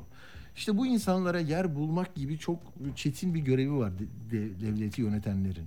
Ama orada bir pratik çözüm diye ortaya atılan Kredi Yurtlar Kurumu'na ait 850 bin yatak varmış. İşte bunları hadi biz okulları tatil edelim bu yatakları onlara verelim. Onlar da zaten Covid'de de böyleydi. de- demişler. Tamam mı? Şimdi bu çok tartışılıyor. Bizim tabii eğitime e, öncelikler sırasında yapılacak ilk işler arasında eğitim olmadığı için yani her ilçeye bir üniversite açarak meseleyi çözdüğümüzü zannediyoruz. Öyle olmayacağını e, dünya gösteriyor zaten. Ama ben bu konuda e, değerli bir uzmanın e, görüşünü başvurmayı çok istedim. Profesör Erhan Erkut sağ olsun. Hocam merhaba, hoş geldiniz. Merhaba selamlar hoş bulduk iyi yayınlar. Hocam ne diyorsunuz? Yani burada bir kaybımız, çok büyük bir kaybımız var. Kaybı onarmak için ortaya attığımız görüş başka bir kayıplara yol açacak endişesi var insanlarda. Ne dersiniz? Ke- kesinlikle yani bu endişe falan değil bu çıplak bir gerçek. Çıplak. Ee, İlk önce şunu söylemek istiyorum yani deprem süresince e, arama kurtarma çalışmalarında nasıl bir plansızlık gözledikse burada da aynısını gözledik. 9 Şubat'ta sosyal medyadan YÖK bir sonraki duyuruya kadar eğitimin e, üniversitelerde eğitimin e, askıya alındığını belirtti, durdurulduğunu belirtti. Ama aynı gün bize bir yazı gönderdi ve e, eğitime başlamış olanlar ki biz e, 6 Şubat pazartesi günü başlamıştık. E, Hı hı. İsterlerse devam edebilirler falan gibi daha yumuşatılmış bir e, bildiri geldi. E, bir gün sonra 10 Şubat'ta da bütün üniversitelere bir an önce açın şeklinde bir bildiri geldi. Ben bunları çok olumlu karşıladım. Yani YÖK üniversitelere bırakıyor, inisiyatifi veriyor ve hani nasıl açabiliyorsan hibrit mi açacaksın, online mi açacaksın, yüz yüze mi açacaksın üniversitelere bırakıyor. Şimdi her şeyi online yapamazsınız tabii. Tıbbı, diş hekimliğini, mühendisliği, mimarlığı nasıl online yapacaksınız? Ama ondan sonra 11'inde bir baktık Sayın Cumhurbaşkanımız e, üniversiteleri kapatıyoruz, online eğitime geçiyoruz diye bir duyuru yapıverdi. Bu net olarak bir plansızlığın kanıtıdır. Bunu bir ilk önce söylemek istiyorum. Yani e, afet için plansız ülke aynı zamanda eğitimde ne yapacağının da planını yapmamış ve böyle e, anlık reaksiyonlar veriyor. Bir, bir sorun çözmek için başka bir sorun yarattığını tam tartmadan adımı atıyor. Şimdi yani lojistik olarak zaten verilen karar tartışılır. Çünkü 850 bin yatak var deniyor ama e bunun yarısına yakını İstanbul'da. Sen şimdi Maraş'tan, e, Antakya'dan insanları Mersin'e, Adana'ya götürmek varken, hani belki Konya'ya, Ankara'ya götürmek varken niye İstanbul'a, Tekirdağ, Kırklareli'ye, Edirne'ye götüresin ki? Yani bu yurtlar boş kalacak. İnsanlar daha yakınlardaki yerlere yerleşmeye çalışacaklar. Ayrıca yurtlarda öğrenciler var. Gece saat 9.30'da kız öğrencileri yurdun kapısının önüne koymanın mantığını kim anlatabilir bize? Ayrıca e, yurtlar dediğiniz şey yani tanımayacağı bir odada iki kişi, üç kişi, dört kişi kalıyor. Tuvalet yok, banyo yok, ortak banyo var, ortak tuvalet var, mutfak yok. Hani ailelerin, depremzedelerin konaklaması için çok da uygun yerler değiller. Ya bütün bunlar etraflıca düşünülmemiş ve yani devlet kendi elindeki binaları hani bir maliyet, ek maliyet çıkarmadan problemi nasıl çözerim demiş. Yani iyi niyetli bir girişim ama etraflıca düşünülmemiş olduğu çok açık. Peki gençler e, evrenim görenler yönünden ne, ne nasıl bir sonuç çıkarır? İleride bundan biz e, üzüntü duyar mıyız hocam? E, Şu anda duyuyoruz. Ben bakın Twitter'da e, ya dedim lütfen bu fikri destekleyen bir tane akademisyen varsa bana cevap versin. Yok. E, fikir belirten bütün akademisyenler bunun yanlış olduğunu söylüyor. Bilim Akademisi bunun yanlış olduğunu söylüyor. Türkiye Eğitim Derneği bunun yanlış olduğunu söylüyor. Öğrenciler panikte şu anda. Bakın zaten pandemi döneminde bir buçuk yıl online eğitim yapıldı. Biz Türkiye'de online eğitimi yapmaya hazır olmadığımızı ve bu işi doğru dürüst beceremediğimizi kanıtladık bir kere pandemi döneminde. Hani biz MEF Üniversitesi olarak e, hazırlıklıydık. Çünkü 10 yıldır bu işi yapıyoruz. Online eğitim yapıyoruz. Ama e, genelde ortalama Türk Üniversitesi online eğitime hazır olmadığını gösterdi ve öğrenciler illallah dediler. Şimdi bu çocuklar için bu bir travma. Zaten depremden dolayı deprem bölgesinde olmayan çocuklarda bile ikincil travma dediğimiz şey, üstlenilmiş travma dediğimiz şey oldu. Bir suçluluk duygusu var, bir çaresizlik duygusu var. Bunun e, aşılabilmesi için toplumsal iyileşmenin gerçekleşmesi için normalleşmeye ihtiyaç vardı. Çocukların birbirleriyle görüşmeye, konuşmaya, e, el sıkışmaya, sarılmaya, gözlerinin içine bakmaya ihtiyaçları vardı. Birbirleriyle dertlerini paylaşmaya ihtiyaçları vardı. Bundan alıkoyduk çocukları. Bunun farkında değiliz. Yani üniversiteyi ders alınan bir yer zannediyoruz sadece. Ders verilip ders alınan bir yer zannediyoruz. Üniversite aynı zamanda şehrin belki en önemli sosyal ve kültürel merkezidir birçok şehirde. Burada terapi terapi yapılır aslında. İnsanlar birbirlerini e, bilmeden, fark etmeden e, iyileştirilmesi, iyileşmesine katkıda bulunurlar. Bu fırsatı tepiyoruz ve e, yani depremden doğrudan etkilenmemiş insanları bile yeniden depresyona sürükleyecek e, evde eğitim, online eğitim kararı alıyoruz. Ha ayrıca yani depremzede deprem bölgesinden gelip de büyük şehirlerde, yurtlarda kalan çocukları da e, şimdi yurtlarından ettik. O çocuklar nereye gidecekler? Online eğitimi nasıl alacaklar? Etraflıca düşünülmemiş ve eğitime ciddi zarar veren, e, sadece eğitime zarar veren değil, öğrencilerin ve öğretim üyelerinin e, iyileşme süreçlerini yavaşlatan e, ve onlara ruhen ve psikolojik olarak zarar veren bir karara e, gelmiş olduk. E, umuyorum yani geçmişte Sayın Cumhurbaşkanımız bu gibi e, anlık kararlarda yanlış yaptığını fark ettiğinde e, ya da daha iyi bir kararın alınabileceğini fark ettiğinde e, kararı değiştirme yoluna gitti, yumuşatma yoluna gitti. Burada da öyle bir şey bekliyoruz. Yani üniversiteleri bıraksınlar. Mesela benim üniversitemin yurdu yok. Ben e, benim üniversitemde yurtta kalan öğrenci sayısı son derece az. E biz yüz yüze eğitimi niye yapmıyoruz? Niye yasaklıyorsunuz bunu? Yani yapabilen yapsın. Başının çaresine bak desinler bana. Ben yurtlarından olan öğrencilere de bir çözüm bulmaya çalışayım. E kendi kendime e, kendi yağımda kavrunayım. Buna da izin vermiyorlar. Yani e, bu kadar merkeziyetçi yönetim zaten yanlış. 200 e, küsur üniversite var, 80 küsur il var. Herkesin şartları farklı. Neden herkese aynı dar gömleği giydiriyoruz? Umuyorum kadar- yeniden düşünülecek. Hocam çerçeveyi o kadar e, yani tam bir bilim insanına e, yakışır şekilde özetlediniz ki soru sormaya niyetlendim. Hayır her şey e, pırıl pırıl ortada, çok açık ortada. Ben e, dinleyiciler de yazmaya başladı. E, diyor ki e, bir kızım İTÜ mimarlık öğrencisi bir buçuk yıl Covid şimdi de deprem gitti iki buçuk yıl mimarlık ya öğrencisi. çocuklar inşaat yapacaklar ileride. Biz bu çocuklara güveneceğiz. Onların yaptığı binada oturacağız. Bu buradan çıkan tıp memun, mezunlarına güveneceğiz. Mühendislere güveneceğiz. Olacak şey mi? Bir buçuk yıl zaten online eğitim aldılar. Şimdi bir, bir dönem daha online'a gidiyor. Eğitimlerinin yarısı online. Yani pandemi mezunları diye bir kavram var zaten. Bunun üstüne bir de pandemi ve deprem mezunları diye katmerli bir ka- katman oluşacak. Kimsenin güvenmediği mezunlar yetiştiriyoruz. Zaten üniversite sistemimizin oldukça zayıf olduğunu düşünüyorum ben. Gitmesi gereken çok yol var. Bir de elimizdekini de sakatlıyoruz durmadan. Yani sanki Türkiye'de en önemsiz şey eğitimmiş gibi yani bir, bir yerden bir şey kısmak gerektiği anda eğitime vuruyoruz hemen. Çok yanlış buluyorum. Hocam e, çok teşekkür ederim. Çok e, aydınlatıcı oldu. Bir de o temenninize temenninize de katılıyoruz. Umarız ki ya bir telaştan olmuş arkadaşlar yeni bir organizasyon yaptı. Ya bir danışman E, bir de- danışman gibi. herhalde böyle yapalım dedi. Hemen e, ani bir karar alındı. Başka bir danışman inşallah çıkıp bir dakika galiba yanlış yaptık diyecek ve bu karar e, değiştirecek diye umuyorum Öyle ben. umalım. Profesör Erhan Erkut, MEF Üniversitesi Rektör Yardımcısı. Çok teşekkür ediyorum hocam. Ben teşekkür ediyorum. İyi yayınlar. Sağ olun. Çok teşekkür ederim. Evet böyle işte. Yani bilim bakın bilim zaten binalarla ilgili de bir şey söyledi bize. Hep söyledi. Covid sırasında da söyledi. Ama biz bu söylenenlerin bizim beklentilerimiz olmadığını düşünerek onlarla kavgaya girdik. Yani Türk Tabipleri Birliği ile bir randevuleşme olamıyor. Barolarla, hukuk, adalet dediğimizde barolarla kavgalıyız. Sağlık, halk sağlığı dediğimizde hekimlerle kavgalıyız. Kavgalıyız dediğim yani yöneten anlayışı söylüyorum. E şimdi üniversiteler deprem oldu e, böyle. Yani bir, bir şu bilim insanlarının e, söylediklerine daha özenle bakmakta fayda var. Yani sizlerin düşmanı olmuyorlar bunlar. Böyle deyince bu ülkenin çocuklarına, bu ülkenin sağlığına, bu ülkenin iyi sağlıklı konutlara barınmaya e, sahip olması için söyleniyor ya.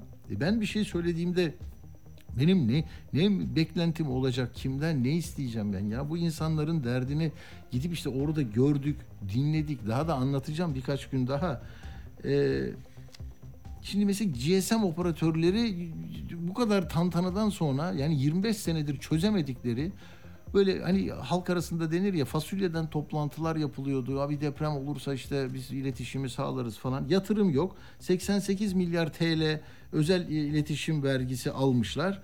Ondan sonra sorulmuştu bu Mehmet Şimşek'e ne oldu bu paralar diye. Ya duble yol yaptık dediler. İşte yatırımlar yaptık dediler. Ya duble yol cenazeyi taşımak için bile yetmiyor. Bakın ben oradan 190 kilometre Hatay Adana 2 saatte hızlı bir arabayla gelinebilir. 7 saatte 8 saatte dönebildik. Hatay'a tek giriş var. Tamam çift yönlü çift yönlü. Ama ambulanslar bizim dönüş yolunda biraz da hava kararmıştı. Geçen ambulansların sayısı 40, 50, 60. Herkes kenara çekiliyor, gidiyor. Nereye gidiyor? Hatay'da hastaneler çökmüş. Nereye gidiyor? En yakın Adana. 3 saat. E şimdi bazı görüntüler görüyorsunuz bazı yerlerde. Ben ne yaşadığımı biliyorum. Hani benim gördüklerimle tek ekranda bazı televizyonlarda gördüklerim aynı ülkenin deprem alanları değil. Orada şeyi gösteriyor. Hop bak helikopter indi aşağıya yoldan birisini aldı. Ya bunları yapın yapılacak ama bir tane onu veriyorsunuz diğerini anlatmıyorsunuz. Ben diyorum ki Adana'ya gidişimde bakın orada kameralarınızdan Adana'ya yine 40-50 bütün illerden gelmiş değişik plakalı 50 ambulans cayır cayır bağıra bağıra birilerini yaşatmak için gidiyordu. İskenderun'da İspanyolların kurduğu iki ameliyat yapabilen büyük bir hastane var. Sahra Hastanesi var bizim de yaptığımız çeşitli kurumların. Onlara götürüyor da olabilir. Bilmiyorum ama böyleydi. Böyle. Ee, başka da e, ne diyeyim mesela ha bak bu e, Baykar bin konteyner yapıyormuş. Çadırla olmuyor. Tuvaletsiz olmuyor. Yani tuvaleti kim yapacak? Koskoca yere dört tane gönderilmiş. Bunun üreticisi baktım ben Pendik'te kıyamet gibi üretici var. Stok var mı? Kim alır? Kim gönderir? Yani bizi dinleyen böyle durumu iyi insanlar hakikaten oradaki yaşam e, devam edecek. Herkesin bir başka kentte yaşama imkanı yok. Bağlantısı yok. Yani tuvalet gönderin. Hijyen malzemesi gönderin. Gidilmeyen köyleri düşünün. Bunları yapalım. Yani eee bir şey daha söyleyeceğim. Notlarım çok fazla da hani AFAD'da 7300 kişi çalışıyormuş. O- 13 milyon kişinin yaşadığı yerde etkilenenlerin sayısı e, tabii bundan daha az ama e, nasıl örgütleniyor falan bunları da sorgulamamız lazım. 7300 kişiyle yapamam diyor Soylu. Sonra ben a- a- ma- şeye en yakın e, Hatay'a en yakın yok olmuş Hatay'a en yakın yer Adana. Adana'da zaten bir- 11 bina yıkıldı. Çok küçük Çukurova'da. Orada dedim koskocaman bir şehirdir. Adana olağanüstü bir e, üretim yeri, büyük bir kent. Orada ne var dedim. Şeye girdim. AFAD'ın müdürüne bir bakayım. Kimmiş, nasıl çalışıyor, örgütleniyor dedim. Ee, şimdi onu buradaydı. Ee, size söyleyeceğim. O yeter mi size bilmiyorum. Ee, Gültekin Genç Bey, Adana İl Afet ve Acil Durum Müdürü. 61 doğumlu. Şöyle bir e, kendisini tanıtıyor. İktisat mezunu. Albaraka Türk Özel'de çalışmış. Tamam. Ee, 40 yıl- bak ifade aynen böyle. 40 yılı aşkındır milli ve manevi değerlerimize sahip çıkan çeşitli STK, dernek ve vakıflarda ve halen aktif olarak başkanlık ve yöneticilik yapmaktadır. Tamam. Tamam ama bak buraya milli ve manevi yazınca kendi yurttaşlarını kurtaracak enerjiye, güce, imkan ve kabiliyete sahip olamıyorsun. Oraya gelmenin bir gerekçesi olabilir bu. Kurtarmanın ve yaşatmanın gerekçesi olmaz. Hadi kısa e, ya da e, Uğur'u takdim edin bana. Uğur'la konuşalım. Uğur merhaba o zaman. Hadi az zaman e, kullanalım. Merhaba, Hızlı merhaba. kullanalım. Eksiklerimi sen biliyorsun. Neyse onları da tamamlarsın Uğur. Ne Bir tabii sende? şeyi hatırlatmak lazım. Ee, Çarşamba günü e, bütün ülke genelinde televizyon kanalları bir ortak e, yardım yayını yapacaklar. Show TV, ATV, Fox Kanal D, Kanal 7, Star, TRT1 ve TV8 ortak yayını. Aynı zamanda işte e, yerel Kim kanallar. organize etmiş bunu? Kim organize etmiş? Ee, bu Başkanı. hani, e, devlet organizasyonu ama kimin organize ettiğini şu an göremiyorum. Arkada devlet var yani. Ha ha tabii. Tabii, Kam, kamu adına siz yapın. Ha, parayı da- yardımlar AFAD ve Kızılay'a AFAD. bağışlanacak deniyor. Türkiye Tek Yürek isimli saat 20'de başlayacak çarşamba günü bir yayın. Ee, Anadolu televizyonları da buna katılacaklarmış. Ee, bir de tabii e, Türk Hava Yolları bir açıklama yaptı. Dedi ki biz deprem bölgesine kendi e, kaynaklarımızla bin konut inşa edeceğiz. Hadi bakalım bütün şirketlere çağrı yapıyoruz. Siz de oralarda mahalleler kurun isminizi verin. Bizimki THY mahallesi olacak mesela diyor. Şey de Ee, ko- bu da- koydu ya işte bu e, İHA'yı yapan Baykal mı dedim? Evet, Balkar var ya. Ama konteyner değil. Bunlar kalıcı konut yapıyorlar. Ha kalıcı konut güzel. Evet, Evet. evet. Bankalara, Peki. büyük holdinglere, futbol takımlarına çağrıda bulunuyoruz e, Ya diyorlar. Uğur Haluk Levent'i de unuttum ben ama ya. Haluk Levent'in e, üzerine gidiyorlar. Bir milyarın üstünde parası var. Oradan bir bir e, şeyi 8 numaralı bantı bir Uğur'cum bir saniye. Bu şunu Tabii, bir verelim. tabii. Çünkü Haluk Levent'e sordular değil mi? Ne kadar e, bir milyarın üzerinde dedi. Ama ben görmüyorum 850 parayı. Yardım ediyorum dedi. Her yere gidiyor dedi. Yani e, onu e, Fox'ta ana haberde izlemiştim ben. Oradan da kestirdim. Bakın Haluk Levent'e kendini savunmaya çağırıyoruz. Ya askerken bile adam gitmiş kurtarmalara katılmış. Kendini ahbap işine vermiş. Bu bunların elinde ne işi var bu paranın? Bunları alalım gibi işler peşindeler herhalde. Bir dinleyelim bakalım onun savunma e, yapma zorunda bıraktılar. Buradan irtibat kurmadan kamyonlar göndermeyin. Bakın Adana ile Hatay arası önceki gün 9,5 saatti. Yardım faaliyetleri bırakın kurtarma faaliyetleri aksıyor. İki belki de birkaç kişi yolda belki de vefat etti yaralıyken. Yazık değil mi? İnsanlar gönülleriyle güzel kalplerini e, böyle güzel kalpleriyle yolluyorlar ama bu güzel kalp kötü sonuçlar verebiliyor. O vicdanını rahatlatıyor oradaki iş insanı. iki tır gönderdim diyor. Ona vicdan rahat. Ama buradaki sıkıntılar trafiğin sıkışması, insanların tıklım tıklım bir şekilde bir yerlere gidememesi çok daha zor. Tamam bu yardımla ilgili kısmını aldık ama e, konuşuruz yarın da. Uğur sen e, tamamla bence. Uğur? Bir, e, uzun bir video yayınladı. O videoda da e, bu 850 milyon liralık bir bütçemiz var artık dedi. O toplanan yardımlarla ve bunları ne yapacağını anlattı. Şimdi herkes çıkıp çıkıyor diyor ya bunların hesaplarına Evet. el konulsun. Bunlar bu paraları ne yapacaklar? Hemen açıklasınlar. Dedi ki okulları onaracağız. Yaşlılar için bakım evi yapacağız. Rehabilitasyon merkezleri açacağız. Öğrenci yurtları kuracağız. Ve bütün tüm ihtiyaçlar için bunu açık e, bu 850 milyon lirayı kullanacağız ve hepsini de fatura fatura yayınlayacağız dedi. Yani arkasına ahbap ekibini de aldı böyle bir video yayınladı. Sonuçta bu e, para çok büyük olunca tabii çok üstüne gittiler ve e, bir şekilde kendini savunma içgüdüsüyle bugün mesela Oğuzhan Uğur da bir e, ifade vermeye gitmiş savcılık tarafından çağrılmış şikayetler do- dolayısıyla. Yani e, orada onlar hedef haline geldiler. Bir, bir de tabii e, dünya dayanışmasından bahsetmek lazım. Siz de İspanyollardan bahsettiniz ya. Şimdi 74 ülkeden 9793 kişi arama kurtarma çalışması yaptı. 74 ülkeden. Ben dün e, gece şeyi seyrediyordum. E, televizyonlar arasında zap yaparken bir kanalda Sudanlı arama kurtarma ekibinin çıkartmaya çalıştığı bir depremzede vardı. Bir tarafta Çinli arama kurtarma ekibinin yani aklımıza gelmeyecek ülkelerin e, burada arama kurtarma ekipleri can kurtarmaya çalıştılar ve onlar da çok enteresan şeylere maruz kaldılar. Mesela İsrail ekibi e, antisemitik saldırılara maruz kaldılar. Hatta güvenlik endişesi nedeniyle e, erken terk etmek zorunda kaldılar Türkiye'yi. Avusturya ve Almanya aslında bize bağlanan e, Eczacı Beyefendinin söylediği olaylardan dolayı e, erken terk ettiler. Yağma faaliyetleri nedeniyle güvenliğimiz e, biraz zan altında kaldı dediler erken gittiler. Bugün de diğer ekipler yavaş yavaş e, geri döndüler. Son olarak da yani kötü tabii bu ama e, Birleşmiş Milletler sayının 50 bini geçebileceğini düşündüğünü e, açıkladı bugün. Yani bu rakamların da üstüne çıkma ihtimalinden bahsediliyor maalesef. Anladım. Peki Uğur e, sağ olasın. İyi akşamlar sana. İyi akşamlar. Şimdi e, bir de bir kayıpla ilgili size bir notum vardı. E, Zilan Tigris.